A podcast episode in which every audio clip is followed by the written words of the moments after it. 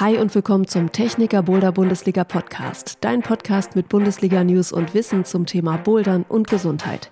Immer neu an jedem Spieltag der Boulder Bundesliga. Ich bin Juliane Fritz und mit dieser Folge begleite ich dich auf dem Weg in den Südblock Berlin. Wenn du bei der Boulder-Bundesliga mitmachst, wirst du wahrscheinlich sehr viel bouldern und einen großen Boulderschuhverschleiß haben. Es gibt Leute, bei denen halten die Schuhe gerade mal drei Monate. Und damit geht unser Lieblingshobby schon ganz schön ins Geld. Und nachhaltig ist es auch nicht, Schuhe nach so kurzer Zeit wegzuwerfen. Aber man kann Kletterschuhe zum Glück neu besohlen lassen. Ich habe eine Neubesohlungswerkstatt in Berlin besucht und mir erklären lassen, wie das geht. Und das hörst du in dieser Folge. Außerdem habe ich dem Berliner Südblock einen Besuch abgestattet, unsere neue Bundesliga-Station. Die haben gerade ein neues Kursprogramm für Familien gestartet. Denn oft bringen Eltern ihre Kinder zum Bouldern in die Halle, sie bouldern aber selbst gar nicht mit. Warum die Leute vom Südblock es besser fänden, wenn die Eltern auch mitmachen und wie sie versuchen, die Eltern an die Wand zu bringen, das hörst du auch in dieser Folge. Und vorher gibt's die Boulder Bundesliga News.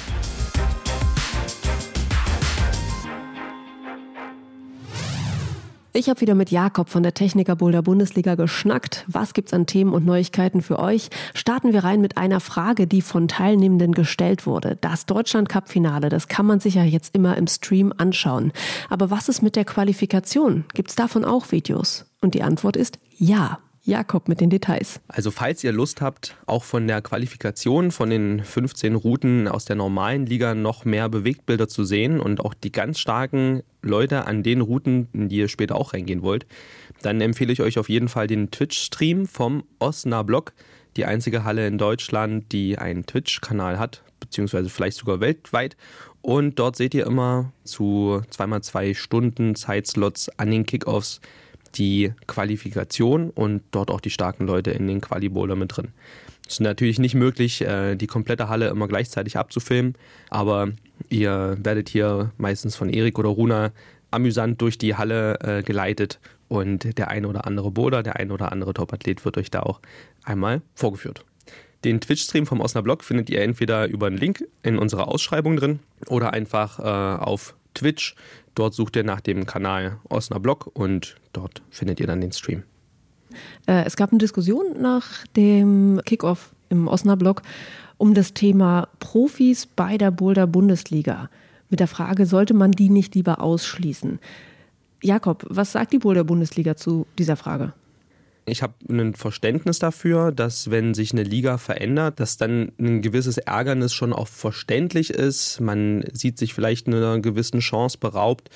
Wenn es jetzt aber darum geht, weil diese Frage eben aufkam, äh, habt ihr mal überlegt, Profiathleten von der Liga auszuschließen, möchte ich hier ganz klar sagen, dass niemand aus der Liga ausgeschlossen wird. Und die Liga ist von der ersten Saison an ganz klar an alle gewesen, für alle. Und es haben auch von Anfang an die stärksten Athleten und Athletinnen in Deutschland mitgemacht. Also Jan Hoyer ähm, hat äh, ganz früh schon eine der ersten äh, Bundesligen gewonnen.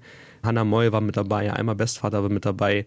Wir haben also von Anfang an auch immer äh, absolute Top-Athleten mit dabei gehabt.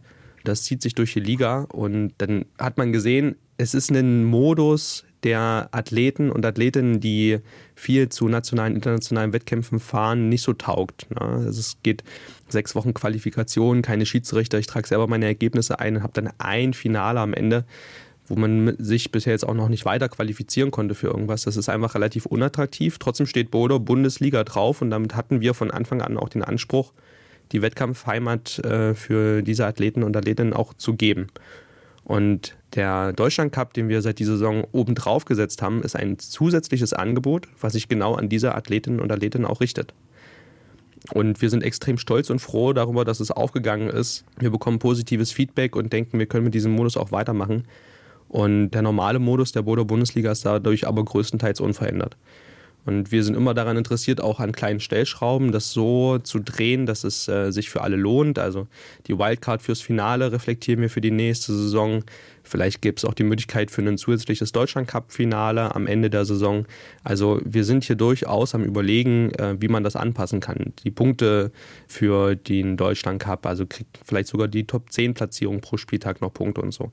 Alles Überlegungen, damit sich alle eingeschlossen fühlen. Aber Leute ausschließen zu wollen, ist absolut keine Lösung und äh, da sind wir ganz vehement dagegen. Teil der Kritik ist ja auch gewesen, dass gesagt wurde, dass jetzt dieser Deutschland Cup mit diesem hohen Preisgeld auch nochmal eine andere Art Athleten anlockt und ob das jetzt fair wäre. Hohes Preisgeld äh, sehe ich jetzt mal als Kompliment, aber wenn wir das mit anderen Sportarten vergleichen, ist das natürlich trotzdem immer noch ein Witz.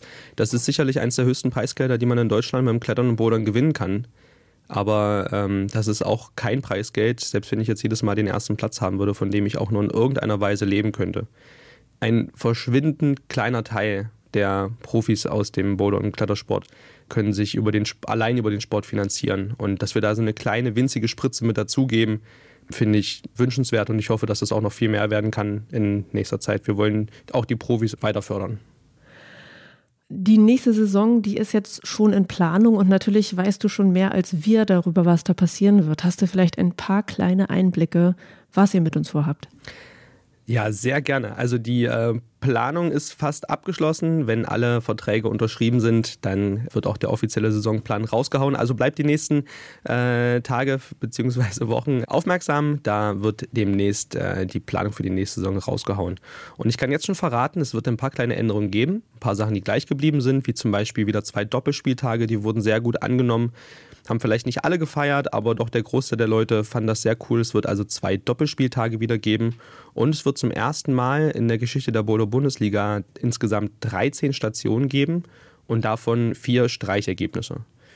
Ein großes Feedback war immer, dass doch diese weiten Fahrten ein bisschen unattraktiv sind und um da mit Blick auf die Benzinrechnung und auch auf die Erreichbarkeit der Station zu schauen, ist es, glaube ich, für alle ein großer Vorteil und für mehr Hallen und äh, mehr Teilnehmer wird dann hoffentlich auch gesorgt dadurch. Und hast du schon ein paar Orte für uns, die vielleicht spannend sind nächste Saison, wo du schon erzählen kannst, hey, die und die Halle ist mit dabei? Also auch diesmal starten wir wieder im Westen der Region. Hier sind einfach die größten Teilnehmerzahlen und die wollen wir auch gerne von Anfang an mitnehmen. Natürlich auch alle anderen. Deswegen geht es dann dieses Mal weiter in den Norden ähm, auch über Berlin. Wir haben, wenn alles klappt, äh, vier Stationen insgesamt im östlichen Teil Deutschlands. Es geht dann wieder durch die Mitte durch in den Süden. Also wir haben wirklich alle Regionen gut abgedeckt mit 13 Stationen für alle gut erreichbar. Und irgendeinen Namen darfst du noch nicht verraten? Also doch. Wie gesagt, Verträge sind noch nicht fix, von daher kann es immer noch Änderungen geben. Aber ich freue mich zum Beispiel besonders auf ganz neue Hallen in äh, Wuppertal, in der Prisma, in äh, Radebeul bei Dresden hat das Boulder Drom aufgemacht in einem äh, alten, in der Region extrem bekannten Club, wo jetzt eine ganz tolle, fancy neue Boulderhalle entstanden ist. Im Onyx können wir jetzt dann doch endlich zu Gast sein, nachdem es in der aktuellen Saison nicht geklappt hat. Und ich freue mich aufs äh, Boulderhaus in Reutlingen, auch eine Halle, die gerade erst aufgemacht hat, also vor zwei Wochen, wenn wir hier diesen Podcast aufgezeichnet haben ungefähr. Neue moderne Hallen und auch wieder alte Bekannte. Ich freue mich sehr darauf, das wird super. Das war Jakob von der Techniker Boulder Bundesliga mit News und Infos über die Liga. Und jetzt geht es ums Neubesohlen und vorab um die Frage, wie lange halten eigentlich eure Boulderschuhe? Also das hier sind eure Antworten, wann die Sohle bei euch durchgebouldert ist. Ich würde mich nicht als Pro bezeichnen, eher als Fortgeschrittenen. Da kann es schon mal bei mir auch ein halbes Jahr dauern, bis die Sohle durch ist. Dreiviertel Jahr, da hatte der schon ein Loch.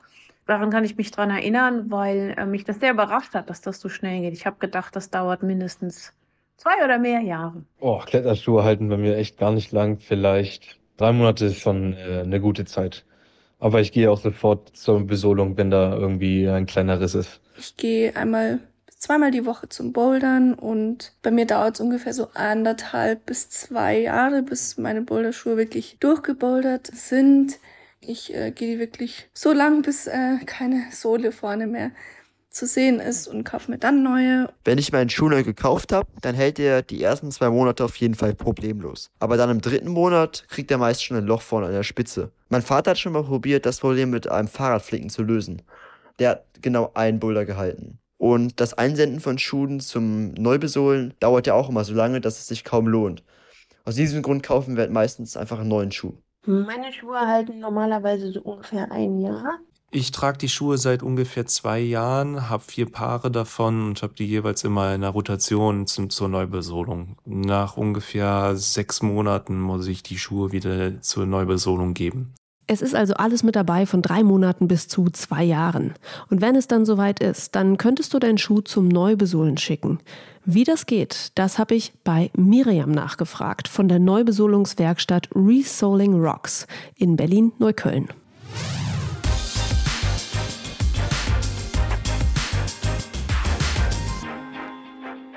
Hallo Miriam. Hi. Schön, dass ich euch besuchen kann hier in eurem Laden.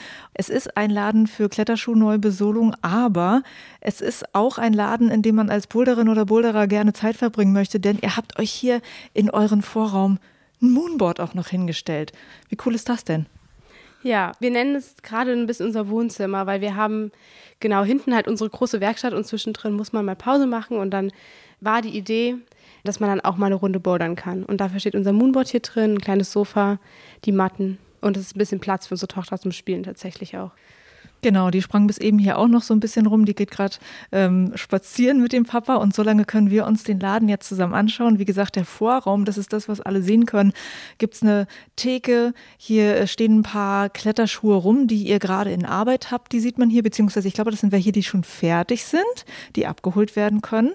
Man kann auch als Gast hier direkt die neu besohlten Schuhe bestimmt mal ausprobieren, oder? Genau, ähm, ich glaube, das war nicht so ganz durchdacht, weil ein 40 Grad Moonboard natürlich auch ziemlich hart ist. Aber wenn man die Zeit mitnimmt beim Schuh abholen, sich noch ein bisschen warm macht, kann man auch gerne die Schuhe direkt mal testen. Okay, also das ist der Vorraum. Wenn ihr mal in Berlin in der Flügerstraße seid, schaut einfach mal rein. Und ansonsten zeigst du mir jetzt noch die Räume, die dahinter liegen. Und zwar ist es die Neubesohlungswerkstatt. Ich bin gespannt, wie es da aussieht. Genau, wir gehen einmal hinter der grünen Theke durch. Jo. Schmaler Gang. Und jetzt kommt was als erstes. Ah ja, hier sind Schuhe, die noch in bearbeitet werden müssen? Also man riecht das immer, wenn man durch diesen Gang geht. Ähm, wir haben hier ein paar Regale stehen, die voll sind mit kaputten, noch unbesohlten Schuhen und die uns immer daran erinnern, was noch so in den nächsten Tagen bevorsteht. Und der Geruch, ja. das war nämlich auch eine meiner Fragen, die ich hatte.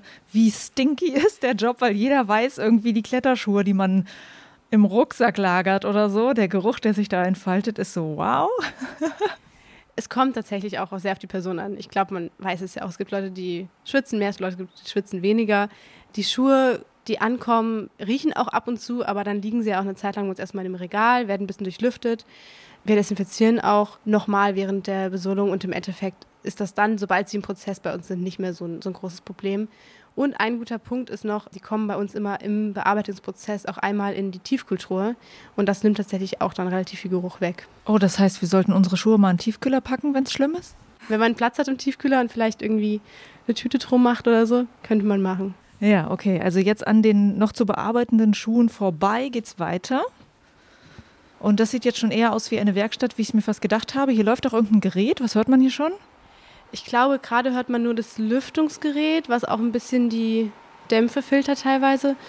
Also, wir stehen hier vor unserer Schleifmaschine. Ähm, wir haben verschiedene Metallbürsten, ähm, andere Bürsten und natürlich auch Schleifmittel, um Gummi runterzubekommen, am Ende das geklebte Gummi nochmal zu bearbeiten. Und da ist vor allem äh, die Absaugung ziemlich laut.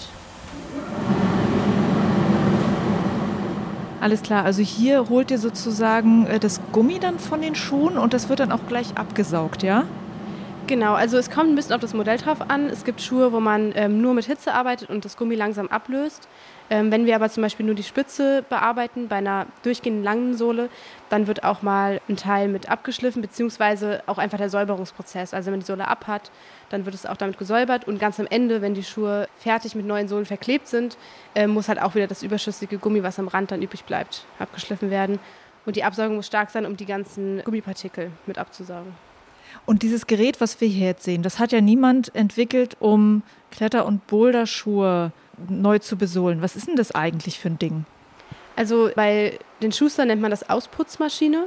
Und wir haben aber tatsächlich jetzt direkt mit Firmen Kontakt aufgenommen, die zum Beispiel mit La Sportiva zusammenarbeiten, also wo auch die gleichen Maschinen bei La Sportiva in der Werkstatt stehen. Und dann nimmt man halt vor allem einfach die passenden Bürsten. Also zum Beispiel die Metallbürste bekommen wir direkt von La Sportiva. Die ist dann halt genauso gemacht, dass sie möglichst schonend ähm, das Material bearbeitet. Okay, also wie gesagt, hier ist so ein Stab, da sind verschiedene so eine Rundbürsten drauf und da wird man dann wahrscheinlich den Schuh einfach drunter halten. Da wird das Material abgeschrubbelt und landet dann gleich in der Lüftungsanlage. Und ähm, hier oben drauf liegen auch eine ganze Menge Schuhe. Ist das mit denen schon passiert? Sind die jetzt schon ja, genau, hier sieht man tatsächlich, dass äh, das Gummi ab ist. Ne? Der ist quasi jetzt mit dieser Maschine fertig bearbeitet und da müsste jetzt die neue Sohle wieder ran? Genau, also die Sohle, die hier schon ab ist, die machen wir nicht mit der Maschine ab, sondern die, da nehmen wir eine Heißpistole bzw. ein Aktiviergerät, dass der Kleber langsam sich eben löst und wir das mit einer Zange ablösen kann. Und danach wird es aber natürlich nochmal bearbeitet, damit dann auch die Oberfläche wieder zum Kleben gut vorbereitet ist. Dafür ist die Maschine da. Und ähm, in dem Zustand muss es halt perfekt gereinigt sein und dann kann wieder eine neue Sohle drauf geklebt werden. Okay, ablösen, abschleifen und dann geht's weiter. Was passiert hier? Das sieht für mich jetzt erstmal aus wie irgendwie so eine Art Schreibtisch. Also das ist eine Arbeitsbank. Mit dieser Modelloberfläche, das siehst du, da sind so kleine Löcher drin. Und unten drunter kann man auch ein bisschen sehen, da ist so ein Filtermaterial. Und zwar passiert hier halt vor allem diese Ablösearbeit von den Sohlen. Wir haben hier eine Heißpistole und oben ist so ein kleiner Ofen, so ein Aktiviergerät. Und hier passiert eben das, dass der ähm, Kleber durch Hitze gelöst wird und diese Löcher in der Oberfläche und die Filter sind dafür da, damit die ganzen Klebstoffdämpfe, die halt beim Erhitzen entstehen, abgesaugt werden können. Du hattest auch schon gesagt, ich soll nicht an einem Tag kommen, wo diese ganzen Kleberdämpfe hier drin sind. Also wir hatten schon überlegt, an welchem Tag ich das machen kann, weil es einfach eklig giftig ist und ihr dann mit Masken irgendwie hier äh, unterwegs seid. Wie ist das? Genau, gerade wenn man dann halt den Kleber erhitzt, dann kommt es halt einfach zu Dämpfen, die man auch mit Filtern an der Maske, die oft ausgewechselt werden können, nur dann irgendwie sicher arbeiten kann. Dann, äh, wo es jetzt weiter? Was ist das? So eine kleine, sieht aus wie eine kleine Badewanne? genau, also wenn du die Sohlen verklebst, hast du nebendran eine Presse. Also das, was du siehst, diese Wanne, ist im Endeffekt ein Stück Gummi, was in eine Wanne, kann man es vielleicht auch so nennen, gespannt ist. Und dann wird da Vakuum erzeugt durch Luftdruck. Ah, okay, jetzt hast du gerade diesen Luftdruck hier angemacht und jetzt kommt uns das Gummi aus der Wanne entgegen. Wird es an den Schuh ran, also der Schuh kommt da rein und dann presst sich das Gummi an den Schuh ran, ja? Wenn dann der passende Leisten im Schuh drin ist, kannst du den Schuh, der dann eine neue Sohle draufgeklebt hat, reinsetzen und dann geht die Luft rein und drückt eben dieses Gummikissen an den Schuh ran mit ganz, ganz viel Druck, damit die Sohle halt richtig fest dann am Schuh dran bleibt. Okay, sozusagen, ihr habt Kleber auf den Schuh raufgepackt, ihr habt eine Sohle sozusagen eine neue an den Schuh rangepackt und äh, weil man das nicht äh, mit äh, Mannes- oder Frauskraft irgendwie alleine daran pressen kann, damit es hält, braucht es eben dieses Gerät, was es da äh, ranpresst. Auch das, ich habe vorhin im Vorgespräch schon mit euch gehört, Kletterschuhe sind ganz anders als normale Schuhe. Normale Schuhe, da ist es so, da muss einfach sozusagen die Sohle Druck von unten aushalten. Und Kletterschuhe sind ganz anders als normale Schuhe, weil da Druck von links und rechts und vorne an den Zähnen quasi rankommt. Deshalb ist das jetzt ein ganz spezielles Gerät, was man eher für Kletterschuhzwecke benutzt und einen normalen Schuh würde man gar nicht damit besohlen? Also an sich die Presse findet man auf jeden Fall auch in normalen Schustereien. Allerdings würden die nicht so ein hohes Kissen nehmen. Also ich habe hier vor mir noch mal ein anderes Kissen. Das ist viel flacher, erzeugt wirklich nur Druck von unten. Das heißt, wenn ich jetzt einen Wanderschuh vielleicht verkleben würde, dann mache ich unten die Sohle drauf, mache ein bisschen Druck von unten durch dieses Kissen, der ist aber fast nur waagerecht irgendwie und das war's. Und eben, wie du gerade schon gesagt hast, dieses tiefe Kissen, was man dann extra für Boulder-Kletterschuhe nimmt, das äh, erzeugt wirklich Druck von allen Seiten. Und wir haben tatsächlich noch eine zweite Presse, die ganz, ganz wichtig ist und die findest du auf jeden Fall in keinem normalen Schuhladen. Und zwar wäre das die. Okay. Gehen wir mal rum. Was kann die? Also dieses Gerät ist, sieht äh, nochmal ganz anders aus eigentlich als diese kleine Wanne, die da war. Von wo wird da auf was drauf gedrückt? Das sieht so aus, als ob hier so eine, so eine Klappe von oben auf den Schuh drauffallen würde. Ja, was passiert hier? Genau, also das ist eine Vakuumpresse. Und die ist auch ganz, ganz wichtig, ähm, wenn man Kletterboulderschuhe verklebt, weil du hast ja wirklich, du musst wirklich einen Druck von allen Seiten erzeugen, damit das Gummi wieder gut drauf ist. Du hast ja einen Kletterschuh danach hat wieder viel mehr Spannung auszuhalten als normalen Schuh, auf dem du einfach nur trittst. Das heißt, es muss wirklich von allen Seiten gut verklebt sein. Und dafür ist eben diese Vakuumpresse, die arbeitet ziemlich schnell. Also du hast die erste Presse, die, die klassische mit dem tiefen Kissen. Und nachdem das da einmal ähm, gepresst wurde, machst du es nochmal in die andere rein. Kommt der Schuh hier rein und von oben geht dann ein Kissen runter und erzeugt ein Vakuum, sodass wirklich nochmal alles richtig, richtig fest am Schuh ist. Hier neben steht nochmal so eine Werkbank und nochmal so eine Wanne. Das ist einfach, damit zwei Leute gleichzeitig arbeiten könnten. Das ist auch bei euch so. Also genau, also die Werkstatt ist so aufgebaut, dass es zwei Arbeitsplätze eigentlich gibt. Äh, jeder hat seine eigene Werkbank, seine eigene Presse. Also es gibt einen Schuster und einen Lehrling gerade und die können dann zusammen hier arbeiten. Und das Thema Lehrling, ja, wir hatten vorhin auch schon mal so ein bisschen drüber geredet. Wie lernt man das eigentlich?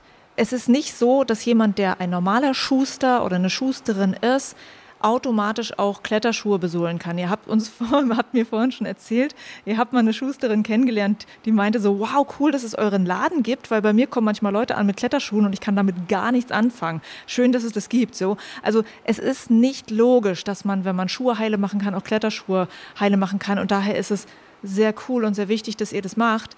Wie lernt man das denn eigentlich, wenn es das ja eigentlich gar nicht gibt als Spezialisierung? Also es ist bestimmt von Vorteil, wenn man zum Beispiel aus der Schuhmacherrichtung kommt und irgendwie schon mal so ein paar Maschinen gesehen hat. Ähm, wie wir ja gerade schon gesehen haben, gibt es Maschinen, die sind ähnlich und es gibt welche, die sind anders. Aber ich denke auch aus jedem anderen Bereich, wo man irgendwie eine Ahnung hat, wie vielleicht ein Schuh aufgebaut sein könnte, wenn man irgendwie das Vorstellungsvermögen hat, wie der technologisch funktionieren soll, wenn man natürlich handwerklich eine Begabung hat. Im Endeffekt kommen da irgendwie ganz viele Punkte zusammen und dann muss man einfach ein bisschen nerdig sich da reinfuchsen. Man muss Freunde haben, die einem ganz viele Schuhe zum Ausprobieren geben, dass man auch mal ein paar Schuhe kaputt machen kann. Du musst dir erstmal jeden Schuh von innen angucken. Also klar, die ähm, Schuhwelt entwickelt sich auch. Wir haben dann auch mal neue Schuhe, da müssen wir auch erstmal gucken, wie ist der eigentlich von innen aufgebaut. Wir stellen auch fest, es gibt Schuhe, die sind super cool zum Besohlen und andere sind eigentlich gar nicht dafür gedacht. Die sind so aufgebaut, das ist eigentlich ein Wegwerfprodukt. So. Das heißt, ich glaube, du musst vor allem ganz, ganz viel Lust haben, dich mit Kletterschuhen auseinanderzusetzen eine handwerkliche Begabung haben und natürlich einfach auch ähm, den Erfahrungswert dann sammeln. Brian, unser Schuster, ist über das Produktdesign eigentlich reingekommen und dann auch über seine Kletterbegeisterung und irgendwie diese Frage, was ist eigentlich mit so einem Schuh, wenn der kaputt ist? Das muss man doch irgendwie wieder heile machen können und hat sich dann da reingefuchst und dann auch noch von La Sportiva abgesegnet, die nochmal eine Schulung gemacht hat, das dann für sich äh, so gelernt. Also La Sportiva waren hier bei euch gewesen, um zu gucken, wie ihr das schon macht, haben euch noch Tipps gegeben, wie man es am besten machen sollte, damit so ein La Sportiva Schuh auch wieder richtig funktionsfähig ist, ne? Genau, also La Sportiva legt da ziemlich viel Wert drauf, dass ihre Schuhe auch besohlt werden können. Ähm, das merkt man auch am Aufbau, also die Schuhe sind anders konzipiert. Wenn man mal sucht, es gibt noch ein paar andere, Scarpa zum Beispiel hat auch so ein, so ein Programm und genau, die waren bei uns, haben sich genau angeguckt, was für Maschinen da sind, kleine Tipps und Tricks noch verraten, aber halt vor allem einfach geguckt, ist das nach unserem Standard. Das, was ich jetzt hier alles sehe, diese ganzen Maschinen und so, wie teuer ist das tatsächlich? Klar, so eine, so eine professionelle Schuhmaschine kostet natürlich ein paar tausend Euro. Das ist nicht was, was man einfach mal so nebenbei besorgt. Ähm, deswegen haben wir uns natürlich auch schrittweise erweitert. Auch, dass wir jetzt in einer größeren Werkstatt sind, wo auch zwei Leute arbeiten können, das konnten wir nicht von Anfang an machen. Und ähm, gibt es hier noch irgendetwas, was wir jetzt noch nicht besprochen haben? Was, was ist das? Der Sicherheitsschrank. genau. Das ist jetzt vielleicht vom Aussehen erstmal nicht so spannend, aber wir haben ja schon über den Kleber geredet und es gibt natürlich auch Lösungsmittel, die wir verwenden. Und damit in dem Fall, dass es mal hier irgendwo brennt, nicht das ganze Ding in die Luft fliegt, müssen halt die Kleber und Lösungsmittel einen besonderen Schrank, der sich dann bei Hitze halt von selbst verschließt und halt nicht zu so einer Bombe wird. Genau, das wäre ein Sicherheitsschrank und nebendran sehen wir die Nähmaschinen. Das sind tatsächlich ganz alte deutsche klassische ähm, Sattler-Nähmaschinen, nennt man die, ähm, wo man halt einen Schuh bearbeiten kann an den einzelnen Stellen. Wo genau würdet ihr das machen? Also äh, wenn da noch Nähte wieder ähm, heile zu machen sind an den Schuhen, die aufgegangen sind oder so? Ähm, also vorne sieht es ja immer ein bisschen unterschiedlich aus. Also es kommen Schuhe zu uns, da ist erst ein bisschen Gummi abgegangen, das heißt, man sieht erst gerade so den Stoff durch und dann kommen natürlich auch manchmal Schuhe zu uns, da ist schon ein Loch drin. Wir können bei einem großen Loch tatsächlich nichts mehr machen weil das würde heißen, wir müssen den ganzen Schuh auseinandernehmen, einen Flicken einbauen, wieder zusammensetzen und der Arbeitsaufwand würde sich halt weder für den Kunden noch für uns lohnen, ähm, weil wir eigentlich einen Schuh rekonstruieren müssen. Wenn aber das Loch so schmal ist, also wir eigentlich nur einen Schlitz haben, den wir halt wieder zubekommen, beziehungsweise die Naht nur aufgegangen ist und wir sie wieder ähm, zubekommen können, dann können wir das nähen. Und natürlich auch so Sachen wie Schnürsenkel und so weiter werden da auch genäht. Und da hast du gerade schon einen wichtigen Punkt angesprochen. Wie sollte ein Schuh aussehen, dass er noch heile gemacht werden kann? Was gibt es da für Kriterien? Also es ist ein bisschen Geschmackssache tatsächlich, ob man seinen Schuh ein bisschen länger noch klettern will und dann erst so im, im letzten Moment besohlen lassen oder ob man ihn möglichst intakt lassen will, bevor man ihn besohlt. Man sieht, und ich glaube, da muss man wirklich seinen Schuh mal sich in die Hand nehmen und mal gucken. Man sieht eigentlich relativ früh schon, dass die Sohle, die eigentlich unter dem Schuh verklebt ist, nach und nach am Rand ein bisschen abgeklettert ist. Also eigentlich am Anfang geht die sogar über einen Teil des Randgummis und nach und nach geht es runter. Und wenn man jetzt ähm, ja, der Typ ist, der eher vorsichtig besohlt, dann kann man eigentlich schon nach einer Zeit, wo man merkt, das ist langsam runtergegangen am Rand und ich spüre vielleicht auch für sehr feinfühlige Leute, dass das Randgummi schon ein bisschen dünner wird. Man kann das außen durch Drücken spüren und manche spüren es halt auch sogar schon beim Bouldern. Dann kann man sie dann schon wegbringen. In dem Fall ist der Vorteil, dass oft das Randgummi gar nicht mehr verstärkt werden muss, sondern wirklich nur eine neue Sohle drauf muss. Dann gibt es die andere Fraktion, die wartet, bis sie es sehen. Das heißt, die klettern immer weiter und irgendwann ist halt die untere Sohle abgeklettert. Das heißt, das Randgummi ist ungeschützt und dann kommt löst sich eben nach und nach auch das Randgummi ab und dann sieht man meistens den Stoff schon durch. Und an dem Punkt ist es eigentlich ein ziemlich guter Moment zu sagen, jetzt kletter ich nicht mehr weiter oder passe auf, weil an dem Punkt, wo kein Gummi mehr den Rand schützt, erstens ist es natürlich eigentlich kein Schuh mehr, der gut performt. Die Idee ist eigentlich, dass du mit dem Gummi kletterst und du kletterst dann irgendwie mit dem Stoff du könntest noch ein bisschen weiter bouldern, aber nach einer Zeit wird dir halt ein Loch in den Stoff reinreißen und dann ist es ein bisschen Glückssache. Ist es nur ähm, die Naht, die aufgegangen ist oder hast du halt einfach wirklich ein Loch reingefetzt in den Stoff und dann kann es sein, dass der Schuh leider nicht mehr reparierbar ist. Okay, ähm, und da muss ich jetzt nochmal nachhaken mit, mit dem Gummi. Es gibt also so zwei Gummischichten. Genau, also du hast hier, das ist die Laufsohle, wird Laufsohle genannt, ist aber eigentlich ein bisschen irreführend, weil man läuft ja eigentlich nicht auf seinen Boulderschuhen, aber das ist eben die untere Sohle. Diese Sohle geht relativ hoch, also die geht schon ein bisschen über den Rand. Also diese erste Schicht, mhm. die sozusagen unten ähm, an, der, an der Fußsohle dran ist und die ein ganz kleines Stückchen hochlappt über die Zehen. Mhm. Da wären wir bei dem Thema wie dem Pressen vorne. Deswegen ist das Pressen so wichtig von den Seiten, weil die Schuhsohle eben nicht nur von ganz unten ist, sondern auch ein bisschen an den Rand geht. Und ähm, die nutzt man halt ab, wenn man, weil man vor allem mit der Spitze klettert. Und dann sieht man schon die zweite Schicht. Das ist eben das Randgummi, was so halb unter der Laufsohle verklebt ist. Und das ist aber viel dünner. Also ich denke, so eine ähm, Laufsohle ist meistens so drei bis fünf Millimeter. Und ähm, das Randgummi sind nichts. Also das ist super dünn. Und das geht dann relativ schnell kaputt, wenn man dann weiter bouldert. Und wie du das halt hier siehst, ähm, je nachdem, wie die Person auch bouldert, geht dann zuerst unten ein Stück ab. Da siehst du jetzt zum Beispiel die Zwischensohle von dem Schuh. Die Zwischensohle kann manchmal aus Plastik sein, aus Stoff, je nachdem. Oder du siehst dann hier schon den Stoff, der eigentlich unter dem Randgummi verklebt ist. Genau, der schimmert da jetzt schon so ein bisschen durch.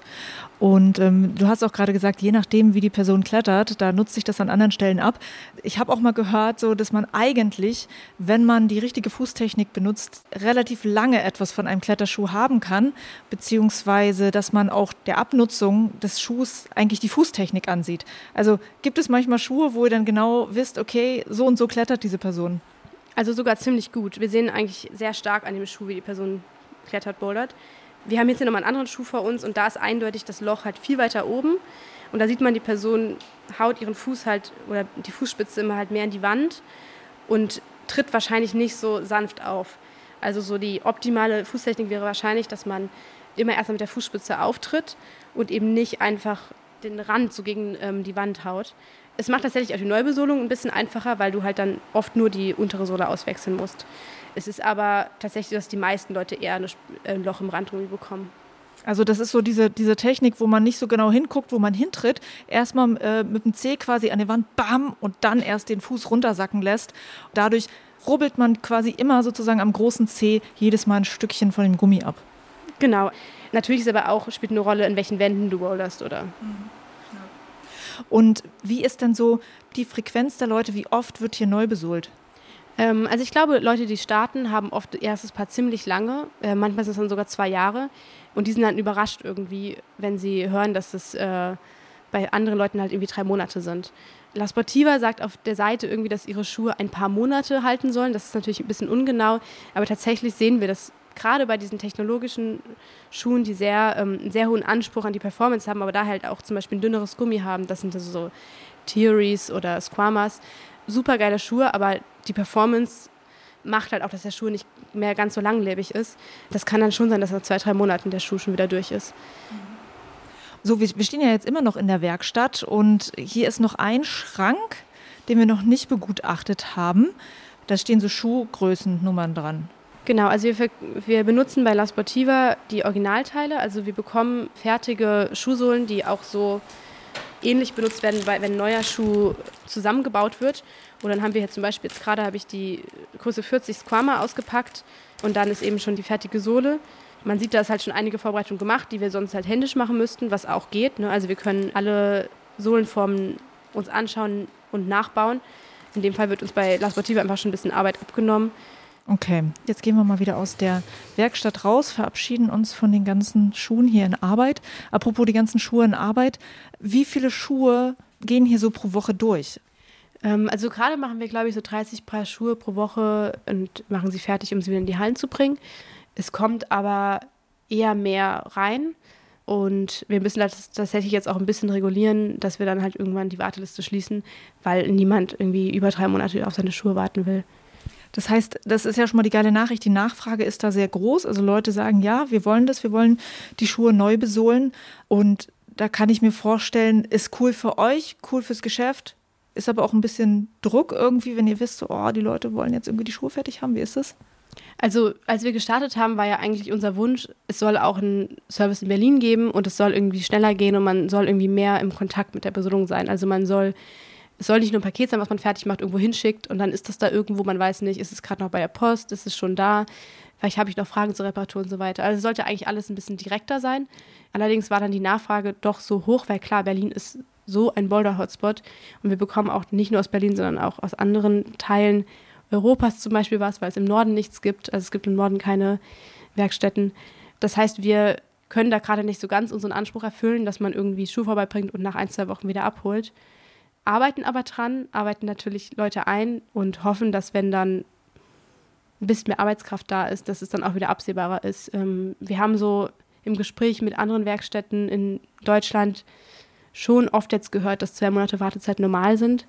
Und das ist natürlich viel. Wenn man aber sich gut einplant und irgendwie weiß, ich kletter ungefähr zwei, drei Monate mit meinem Paar Schuhen und man hat dann zwei, drei Paare, dann kann man vielleicht da so einen Rhythmus für sich finden, dass man immer ein, zwei Paare gerade für sich da hat und eins in der Reparatur ist.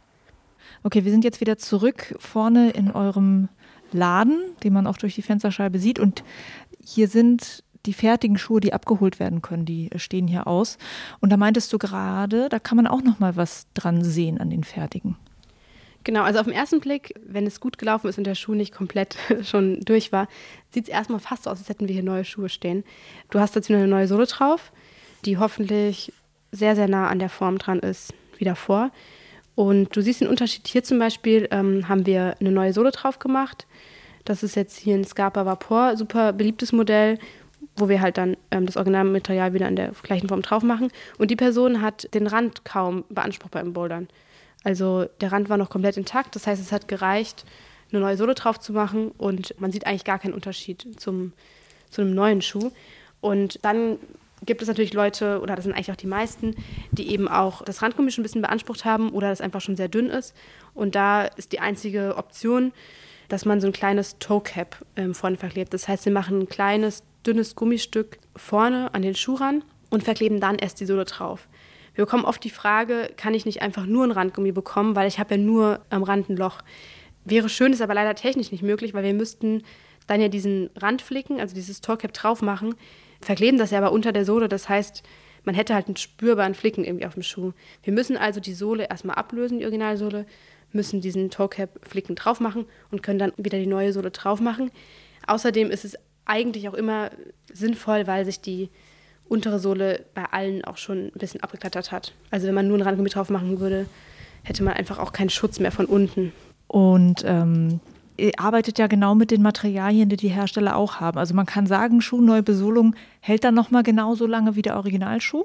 Genau, also je nachdem, wenn der Schuh wirklich nicht von innen schon komplett, also es kann passieren, wenn man zum Beispiel viel schwitzt und seine Schuhe dann immer im Rucksack vergisst, dass einfach auch innen das Leder sich nach und nach schon ein bisschen so auflöst. Und solche Faktoren natürlich können dazu führen, dass auch nach einer Neubesohlung es nicht mehr so lange hält, weil einfach von innen heraus der Schuh sich schon aufgelöst hat, dünner geworden ist, das Leder verschwunden ist. Ähm, wenn der Schuh aber noch in guten Konditionen zu uns kommt, dann hast du eigentlich nochmal einen neuen Schuh für ein paar Monate. Wie oft im Schnitt kann man das mit einem Schuh machen?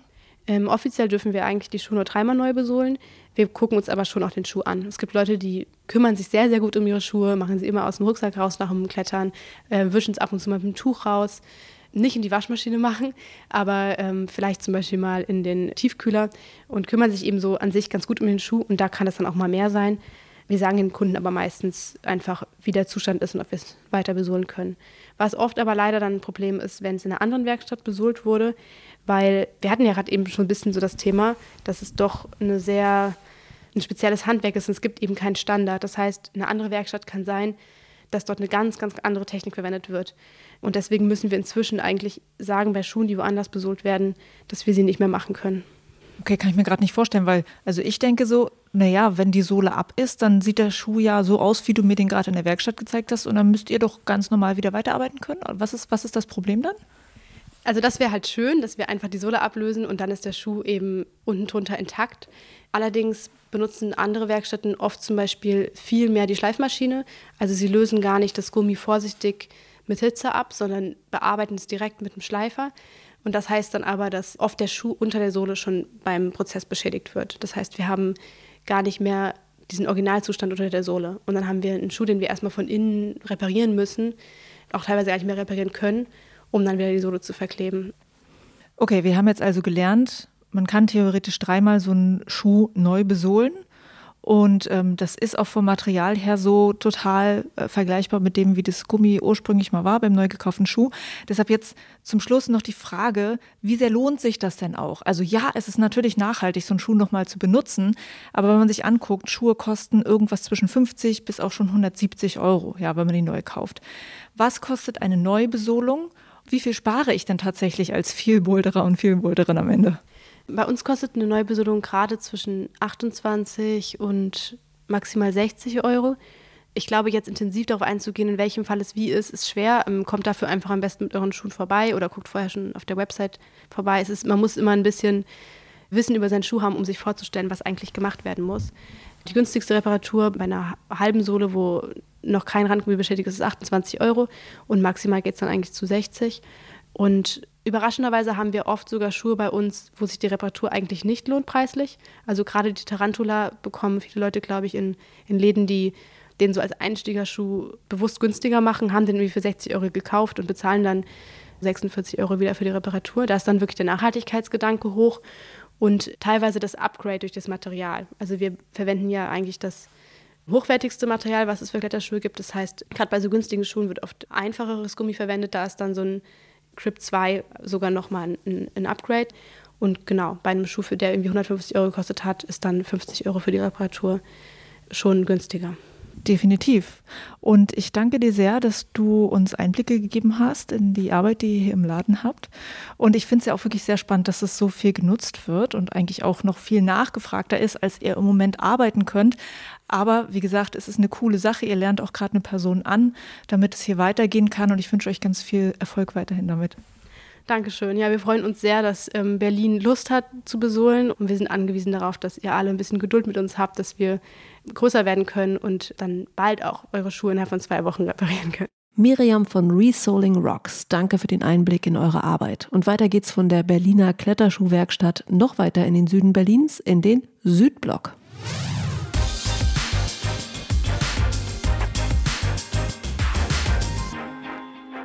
Die Techniker Boulder Bundesliga ist zu Gast in Berlin im Südblock und das ist eine Boulderhalle, die sich schon länger spezialisiert hat auf Kinder und auch Familien.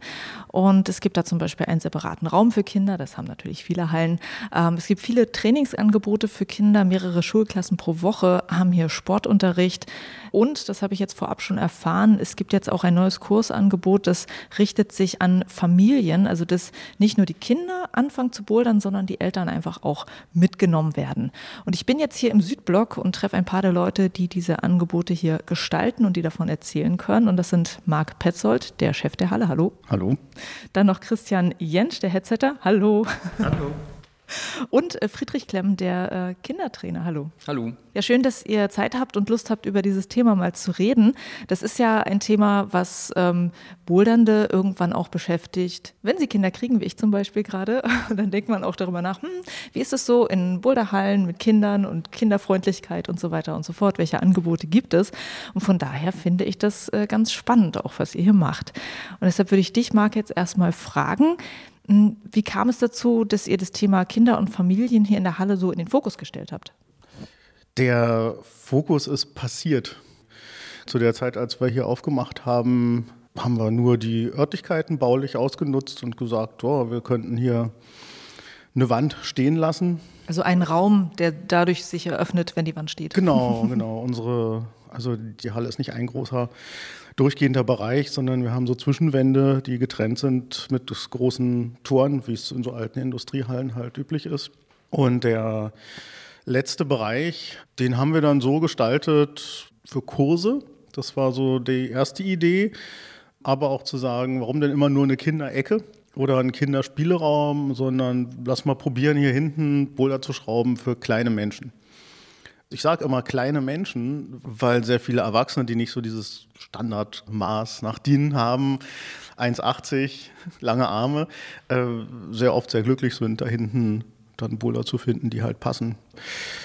Das war eigentlich die Grundidee. Wir haben einen Bereich, wo man mit einer Familie zusammen bouldern kann. Wir probieren es mal aus. Von da sind wir losmarschiert. Dass sich das jetzt so stark dahingehend entwickelt hat, dass wir als Familienhalle uns so Namen gemacht haben. Das sind viele, viele, viele kleine Schritte, die da passiert sind. Und ja. was würdest du sagen, was macht eigentlich eine Halle zu einer kinderfreundlichen Halle? Ist es schon dieses, hey, es gibt einen abgegrenzten Raum für Kinder und Familien oder ist es noch mehr? Es ist natürlich der abgegrenzte Raum. Die Möglichkeit, dass es eine Ecke gibt, eine Fläche gibt, wo Kinder nicht so reglementiert werden müssen, nicht so super stark, wo allen bewusst ist, die sich da drin bewegen, so, okay, hier kann viel mehr Mist passieren, passt mal alle richtig auf. Und wo dann auch Leute, die äh, ihre Projekte hier bouldern wollen, etc., eben nie reingehen würden, schon gar nicht, wenn jetzt die klassischen Familienzeiten sind, um dort einen Boulder zu machen, zu wissen, wenn ich jetzt hier irgendwie mies falle, dann könnte vielleicht doch ein Kind rennen. Also ist natürlich die Räumlichkeit, aber dann ist es auch, wie kommuniziere ich, was ich hier machen möchte, wie möchte ich die Leute so ein bisschen an der Hand nehmen. Als Hallenleitung. Genau, und wie machen wir das? So, wenn wir uns die Halle einfach nur mit äh, Familien und Kindern vollstopfen und die da hinten frei laufen lassen. Äh, ein Geburtstag nach dem anderen so. Zack, und zack. ein großes Gekreische und wenn es nicht mehr geht, dann bauen wir halt eine Tür ein, damit wir das vorne nicht mehr hören müssen.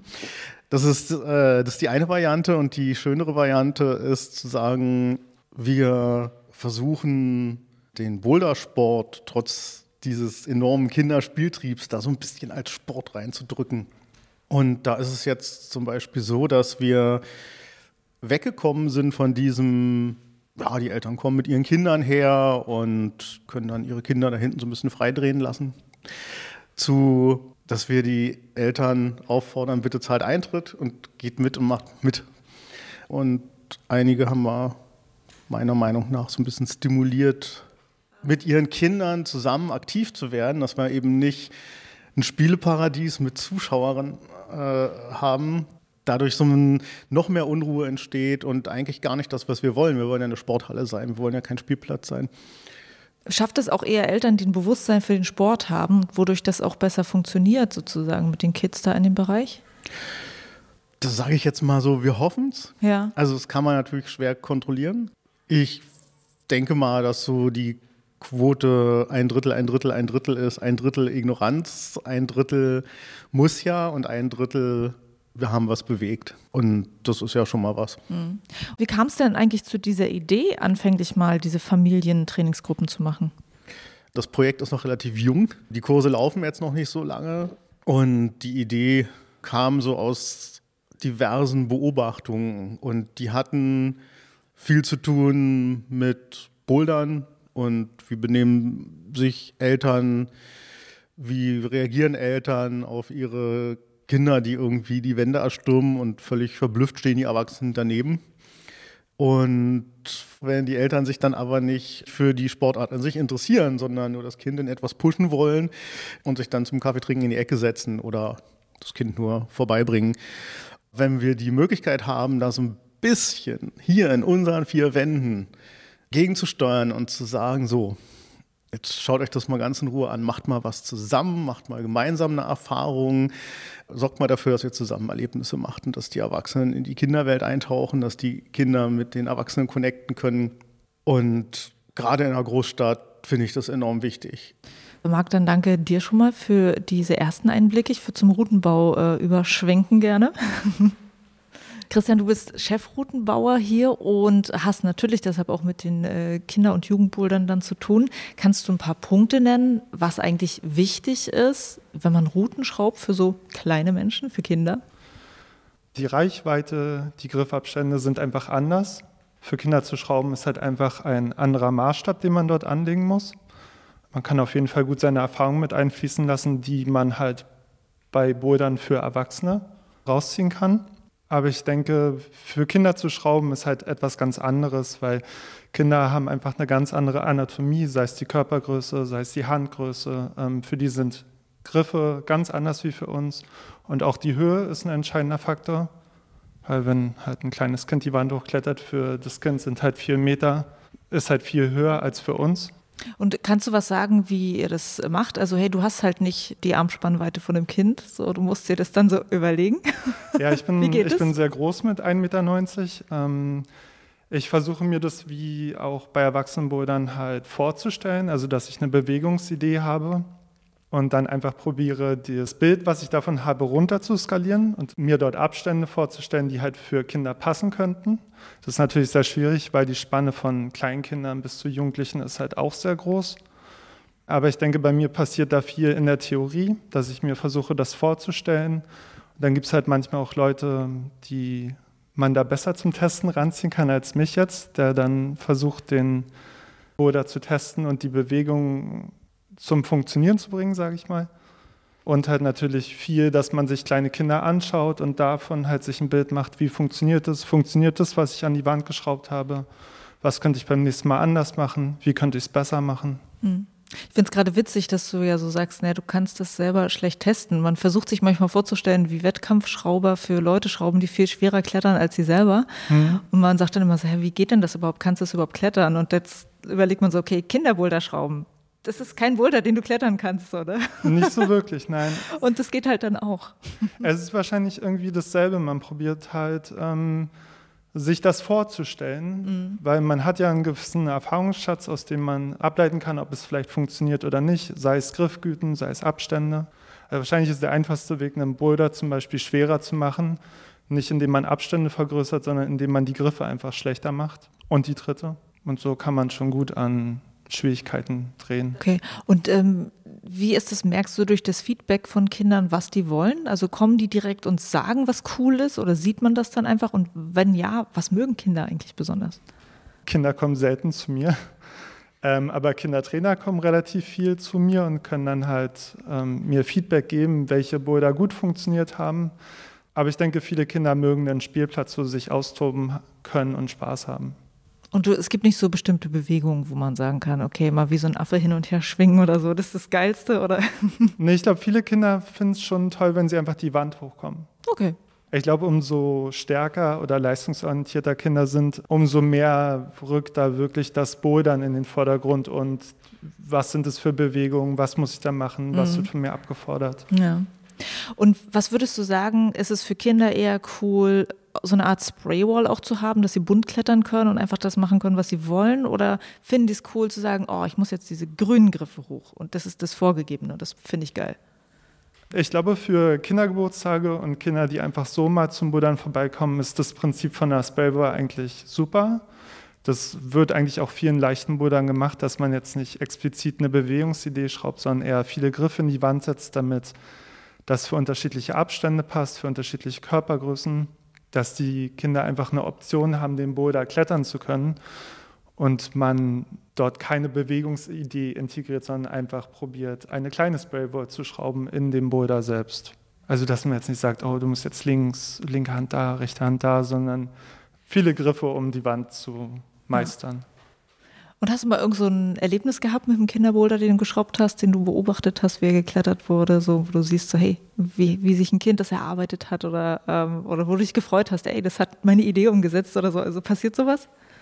Ja, ich finde es immer sehr beeindruckend, sehr, sehr kleine Kinder zu sehen, weil das dann schwer, das im Kopf zu behalten, wie klein eigentlich ein Mensch sein kann und wie klein dann für den die Abstände sein müssten.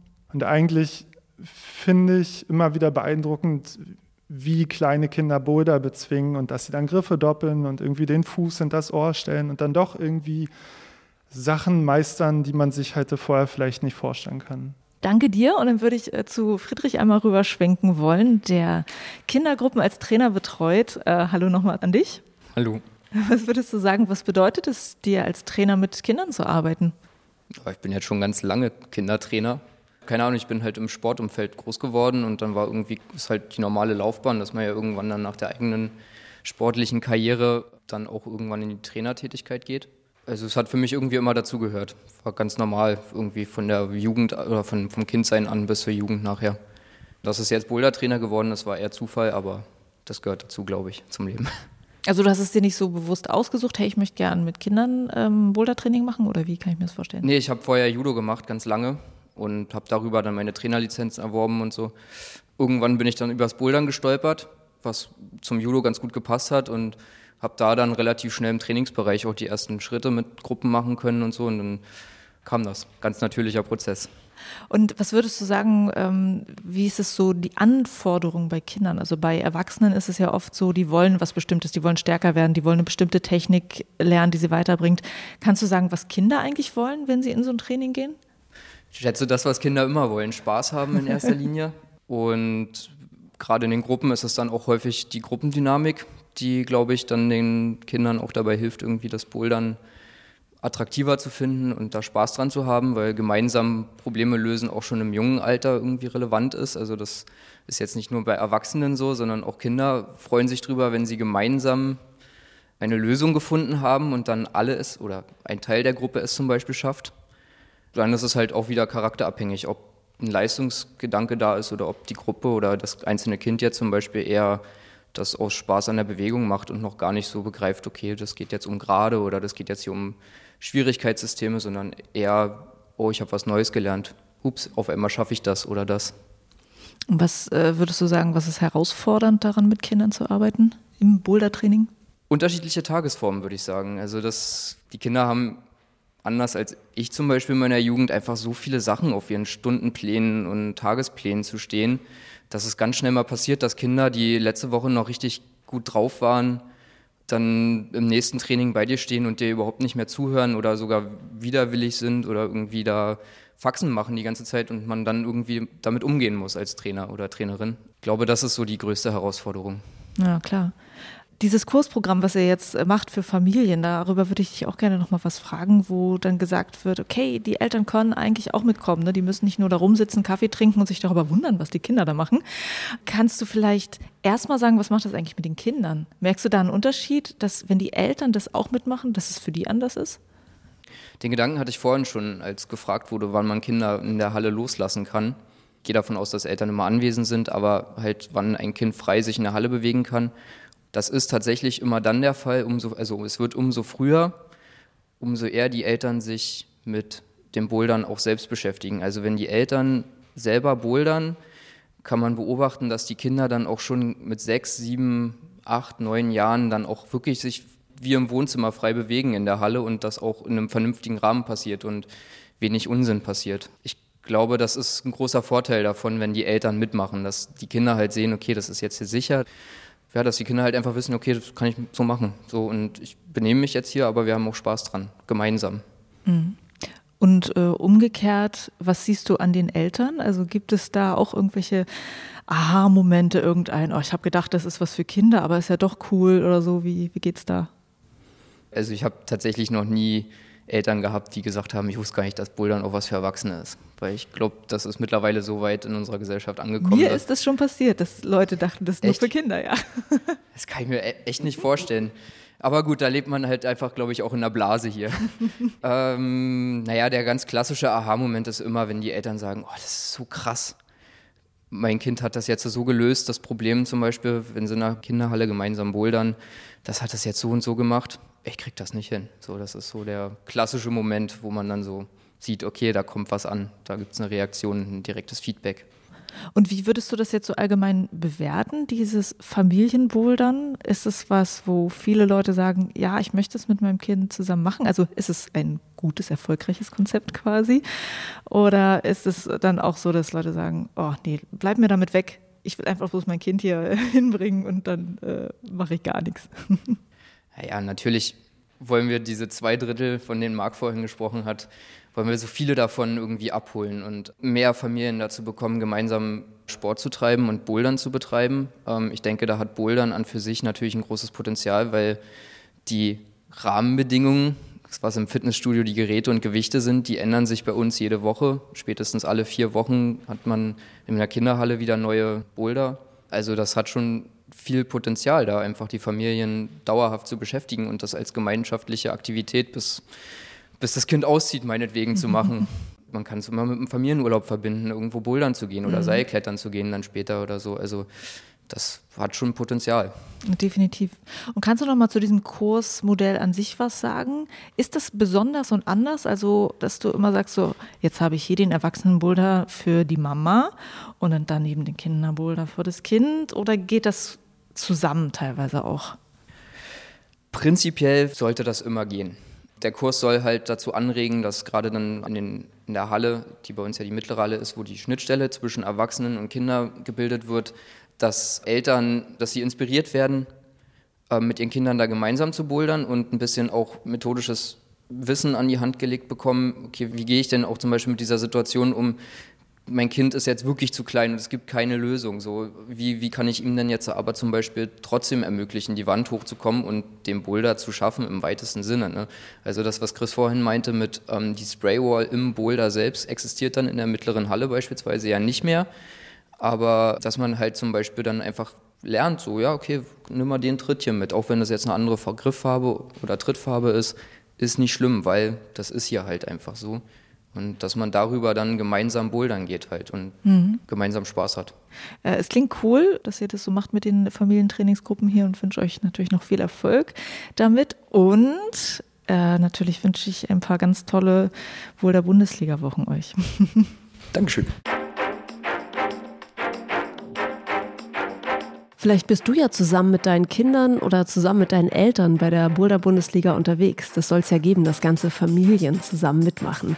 Dann wünsche ich euch viel Spaß im Südblock und natürlich auch allen anderen habt viel Erfolg und viel Spaß an diesem Spieltag.